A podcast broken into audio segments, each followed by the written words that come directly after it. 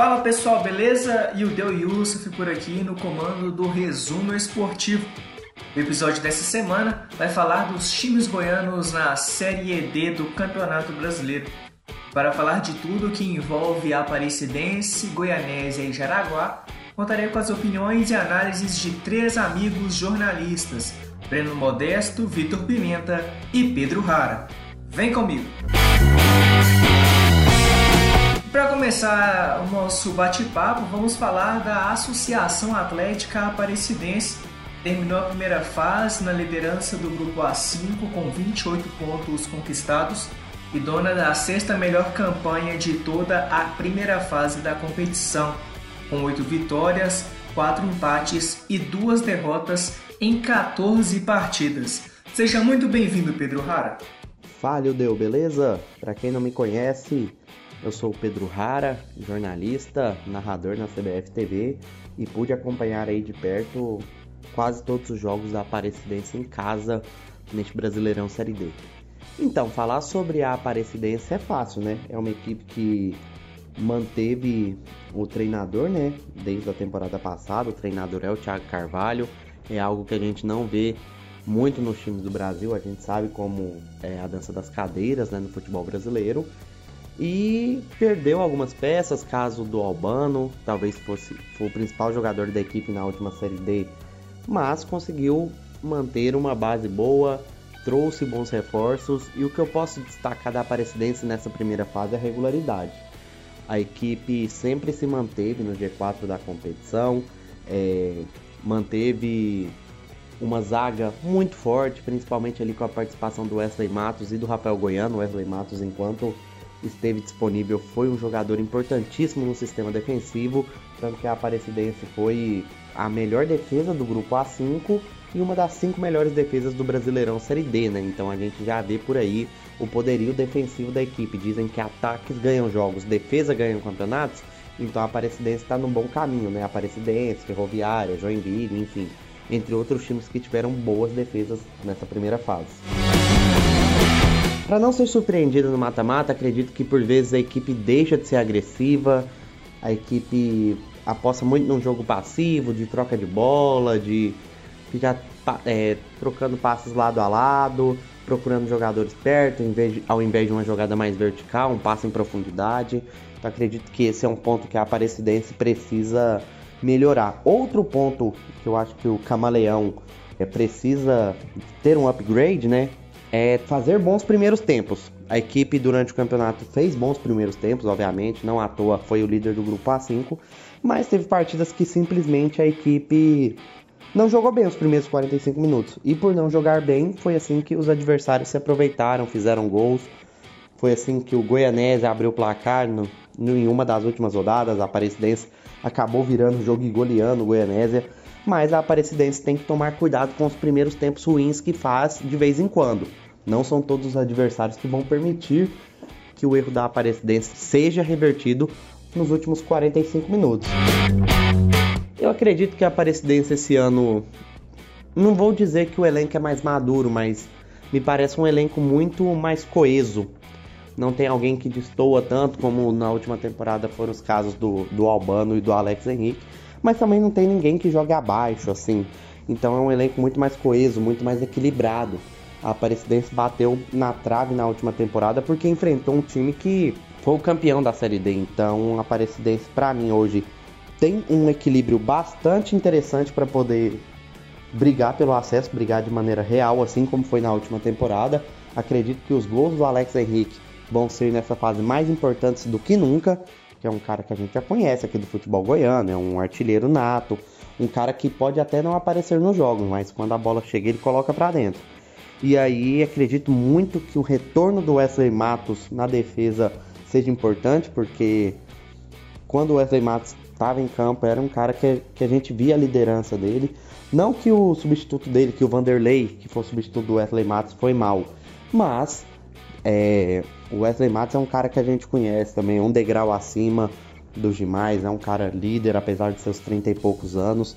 A Aparecidense tem um elenco muito experiente, então acredito que a volta do Wesley Matos também vai agregar muito nesse time. A gente não sabe quando ele volta, mas ele voltando, acredito que a Aparecidense fica ainda mais forte. Então acredito que sim, a Aparecidense é uma candidata ao acesso. Claro que de 32 times que classificará agora só sobem 4, né? Então é difícil fazer uma previsão assim, falar que a Aparecidense vai subir. Mas briga, com certeza. É, o Thiago Carvalho faz um bom trabalho, é um treinador jovem, né, de 30 e poucos anos. Tanto no elenco da Aparecidense tem jogadores que são mais velhos que ele, caso do Wesley Matos, como do Rafael Cruz, do próprio Alex Henrique. Mas o Thiago Carvalho é um cara que parece ter muito ali o vestiário, é, consegue ter o apoio dos seus atletas e principalmente o respaldo da diretoria. Ano passado a Aparecidense teve uma fase ruim no Brasileirão Série D, ele foi respaldado pela diretoria, se manteve no cargo. Então, a Aparecidense passa pelo bom momento do Thiago Carvalho também, porque, como eu já disse anteriormente, são poucos os times que têm essa coragem né, de manter o, o treinador durante muito tempo. Valeu demais, Ildeu, tamo junto e até a próxima. É nóis. Vale lembrar que a Aparecidense, nesta segunda fase do Campeonato Brasileiro da Série D, também podemos dizer mais conhecida como a fase 16 avos de final, visto que quem vencer né, esses duelos vão avançar para as oitavas de final, o Camaleão vai enfrentar a equipe da Caldense ah, nos dois próximos finais de semana, sendo o primeiro jogo neste sábado, dia 11 de setembro, às 4 da tarde, em Poços de Caldas, no interior de Minas, no estádio Ronaldo Junqueira. O duelo de volta na sexta-feira, dia 17 de setembro, às 4 da tarde, em Aparecida de Goiânia, no Aníbal Batista de Toledo. Quem vencer este duelo entre Aparecidense e Caldense irá enfrentar na fase oitavas de final do Campeonato Brasileiro da Série ED o vencedor do duelo entre Cascavel e Cianorte, ambas as equipes do futebol paranaense. Dando sequência à nossa conversa, vamos falar do Goianésia Esporte Clube. Terminou a primeira fase na quinta posição do grupo A5, com 21 pontos conquistados e dono da 29ª melhor campanha de toda a competição, com 5 vitórias, 6 empates e 3 derrotas em 14 jogos. Seja bem-vindo, Breno Modesto. Olá pessoal, aqui quem fala é o Breno Modesto do Jornal Hoje. E antes de mais nada, eu agradeço muito pelo convite de poder participar desse podcast e falar um pouquinho é, da participação do Goianésia na Série D e também na, na temporada de 2021. Para começar, eu acredito que a, que a participação do Azulão do Vale na, na atual edição da Série D foi abaixo do esperado, abaixo das expectativas tanto da imprensa quanto da torcida. O Goianese que vinha de uma campanha onde ele passou de fase pela primeira vez em sua história, que foi a do, do ano passado, da temporada passada, mas ele acabou repetindo em 2021 o que aconteceu nas edições anteriores. Ele acabou caindo na primeira fase, dessa vez até com um pouquinho mais de pontos do que as outras vezes em que ele ficou, mas mesmo assim não conseguiu passar de fase. E o time que era apontado por muita gente como um dos quatro favoritos ao acesso.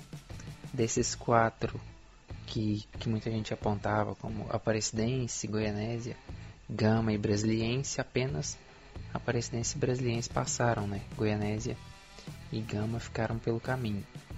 Então, contextualizando, acredito que sim, que foi sim uma campanha muito é, abaixo do esperado, abaixo das expectativas e por que não dizer uma campanha fraca? Uma campanha fraca porque o Goianésia tinha jogadores de qualidade e tinha condições de passar de fase sim. Bom, para mim o que faltou para o Goianésia avançar foi ter sabido reagir no momento em que ele começou a oscilar na competição. Oscilações a gente sabe que é uma coisa normal do futebol, que todo time passa dentro de um campeonato, mas o Goianésia ele passou no momento errado e não soube reagir ou até demorou reagir.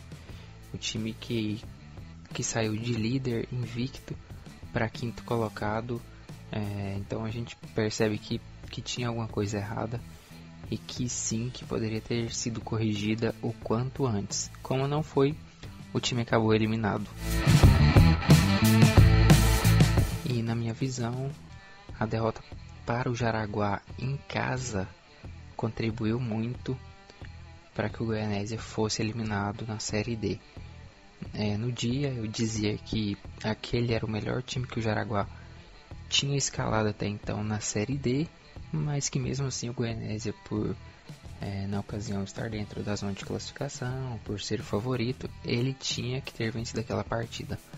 Como não venceu, esses três pontos, ou até mesmo um ponto caso ele conseguisse o empate, fizeram falta. Eu vejo que a principal lição que fica dessa Série D para a próxima temporada, para a próxima vez que o Goianésia voltar a disputar a quarta divisão, é que o time precisa ter um elenco um pouquinho maior e um pouquinho mais qualificado. No Campeonato Goiano, isso fez muita falta e o time quase foi rebaixado. A gente viu que depois que o Luan, o treinador Luan Carlos saiu, Algumas peças foram saindo, foram deixando o time, natural até por conta do, do bom desempenho que tiveram na temporada anterior.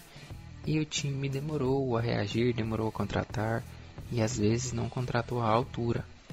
Muitos desses jogadores acabaram ficando para a Série D é, e o time ainda trouxe alguns outros né, numa parceria com o Vila Nova, mas mesmo assim faltou qualidade, faltou um elenco mais encorpado. Então, para mim, essa é a principal lição que fica para a temporada que vem, onde o time vai disputar apenas o Goianão e vai buscar uma vaga na Série D de 2023. Breno, agora há pouco você falou dessa questão né, da, das lições que o Goianense precisa tirar da temporada 2021, levar para a temporada de 2022, na qual o time vai disputar só o Campeonato Goiano. E com essa eliminação que a gente pode chamar de precoce, visto a condição que o time do Goianese era colocado na disputa do Campeonato Brasileiro da Série D, a equipe não tem mais calendário agora de setembro até dezembro, né, no final do ano. E o time não vai participar da Copa Verde. É, diante disso, gostaria de saber, na sua opinião, se foi uma decisão correta, né, da diretoria do Azulão do Vale dizer não para a CBF ao convite, a essa possibilidade de disputar a Copa Verde. Não, eu não concordo com a, com a decisão da diretoria do Goianésia. Para mim, é, o Goianésia teria que disputar essa Copa Verde, até porque era a última chance dele, dele garantir um calendário a mais para a temporada de 2022 e a diretoria acabou optando por abrir mão. A gente sabe que clubes do interior, ainda mais em momentos de pandemia, eles tendem a ter várias dificuldades financeiras, como acontece em vários lugares, não só aqui em Goiás, não só com o Goianésia. Mas justamente por esse fato de o time não ter calendário, ele deveria sim ter investido e deveria sim pensar grande. Na sexta-feira anterior ao jogo, em que acabou culminando na eliminação do time, eu conversava com um amigo jornalista e a gente é, debatia a respeito disso, que os times precisam pensar grande. É, e esse, para mim, é o grande defeito dos clubes do interior do, de, dos estados, de todos os estados em geral. Eles não pensam adiante, eles ficam preocupados apenas com a questão financeira, que é importante, claro, mas no caso de um time querer estar sempre no cenário nacional, como o Goianese almeja, eu vejo que você tem que estar disputando as competições para as quais você se classifica e para as quais você é convidado, como é o caso da Copa Verde, né? Então acho que a diretoria errou, principalmente por é, alguns membros dizerem que ah, o time ia ficar treinando 45 dias para um jogo. Aí você já vê o pensamento pequeno, porque a, é, você vencendo, você continua jogando, não é um jogo. Então acho que que nesse quesito a decisão foi errada. Tá achando que acabou, meu filho? Ainda não. Agora vamos falar do Jaraguá Esporte Clube.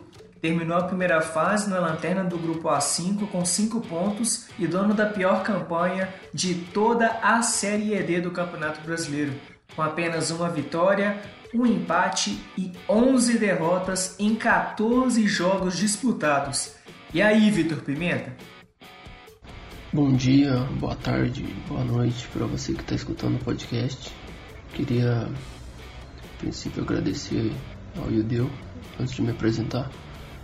É, obrigado pela oportunidade de estar falando do Jaraguá, uma equipe bastante conhecida aqui no futebol goiano, bastante querida pelos torcedores do interior. E é isso, é, conta comigo aí sempre, tá, Deus.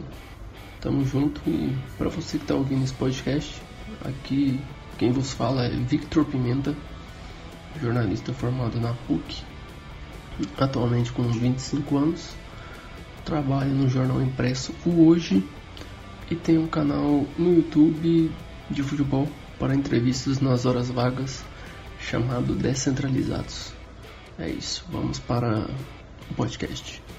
É nóis. Então, tendo em vista tudo que aconteceu é, no ano de 2021 pro Jaraguá, no time que começou 2020 bem, chegou à segunda fase do Goiano de, da edição 2020, começou 2021 bem com o elenco remanescente de 2020, algumas peças novas e jogar a Série D é, foi completamente diferente do que a gente estava vendo né, no, no Goiano, tendo em vista a troca de diretoria que foi, é, aquela indecisão de, de saber se o, o Jaraguá participaria ou não da Série D, né, tanto que o presidente, na época, o Mider, acabou deixando, né, assumiu o Breno, é, Breno Leite, lá de Jaraguá. É, acabou fazendo a parceria com com a SEB, né? A SEB, isso aí. E, bom, a expectativa do Jaraguá, depois de, de todo esse. toda essa confusão que acabou acontecendo, de mudança de presidência, é, elenco novo, parceria, ela não foi tão ruim quanto imaginava, né? Apesar dos resultados terem sido péssimos, a gente esperava que poderia ser pior, bom, pelo menos eu, né, que acompanho o Jaraguá já tem um tempo. E conseguiu, né, pelo menos uma vitória aí para não passar o batido nessa série D, né? Acho que o Jaraguá falhou muito em, em esperar, em, em, não demitir o técnico antes, né? Coutinho que que estava lá no clube, foi derrota atrás de derrota e ainda assim eu consegui manter ele até mesmo por conta da, da parceria, creio eu que seja por isso, e alguns jogadores, né? A expectativa ela não estava muito alta, né? Tendo em vista que minha expectativa para a campanha do Jaraguá não estava muito alta, então eu creio que foi melhor do que eu imaginaria. Eu acho que os problemas financeiros pesaram muito, né? Porque até mesmo o campeonato goiano em si ele acaba atraindo mais patrocínio, até por conta de, de visibilidade, televisão, transmissão, essas coisas. E a, o salário dos jogadores do Goiano é completamente diferente para quem vai disputar a Série D. E essa troca de diretoria acabou pesando bastante, né? Acabou sendo de última hora. É, o Jaraguá na indecisão de disputar ou não a Série D né? Se não disputasse, teria que pagar uma multa gigante para a CBF, além de ficar dois a três anos sem disputar uma competição nacional, né? Além do, do mais, né? Acabar sendo rebaixado para terceira divisão, né? Do, do campeonato goiano, aí, se eu não estiver enganado. Então pesou demais, acho que foi o, o principal fator por para ter acontecido o que aconteceu né, nessa série D. É, veio um elenco de, de baixa qualidade, em parceria com a SEV, que é um time que atualmente disputa a terceira divisão do Campeonato Goiano, que é um time que não, não é favorito nem mesmo para subir na terceira divisão do Campeonato Goiano. E ainda assim trazer os jogadores da SEV, né, que cá para nós eles ganham menos do que os caras que estavam ganhando, disputando título, disputando é, semifinal, né?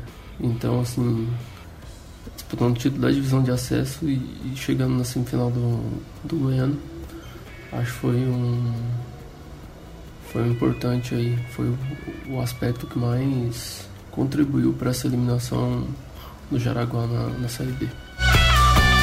é, apesar de, de tudo que aconteceu, né, de todo, todo esse retrospecto aí ruim do Jaraguá, acho que a gente pode tirar aspectos positivos sim, né.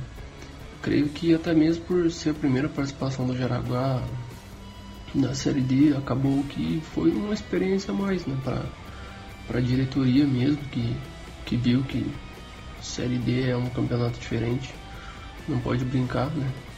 E pegando times do Mato Grosso é, é, é, diferente, né? Porque é uma coisa você disputar um, um campeonato goiano, o qual você já conhece, conhece os times daqui.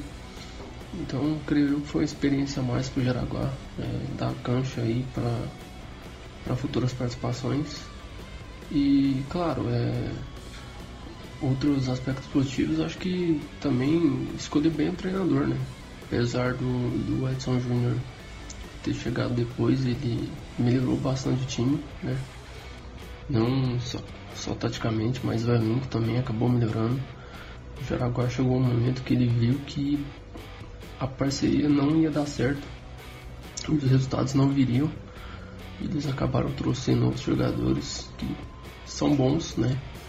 Mas acho que o tempo foi ruim para o Jaraguá também, né? Porque na medida que os jogadores iam chegando, jogo atrás de jogo, ia ficando difícil de entrosar, né? Diferente dos outros times que já estavam desde o começo ali, Nova Mutum, União, é, Porto Velho, eles já, já tinham. Os jogadores já se conheciam melhor, né? Então acho que o entrosamento ali faltou. Mas acho que é isso. É, não, não pode é, desanimar, desmotivar. Foi a primeira participação do Jaraguá na, na Série D. E agora é focar né, em, em voltar para a primeira divisão do Goiano. Quem sabe uma diretoria que, que confie no trabalho de um treinador que está disposto a, a melhorar a equipe, a colocar de volta no cenário nacional, quem sabe e não se batendo, acho que é o principal. O Jaraguá é um, um time querido, um time conhecido aqui, que mostrou que, que pode ir longe nas competições. E Série D foi só um, um passo, um pequeno passo aí, para futuramente, quem sabe, voltar. É isso, pessoal. O resumo esportivo desta semana vai ficando por aqui. Aproveite e compartilhe este episódio e os outros com seus amigos, seus colegas, os seus familiares. Até a próxima!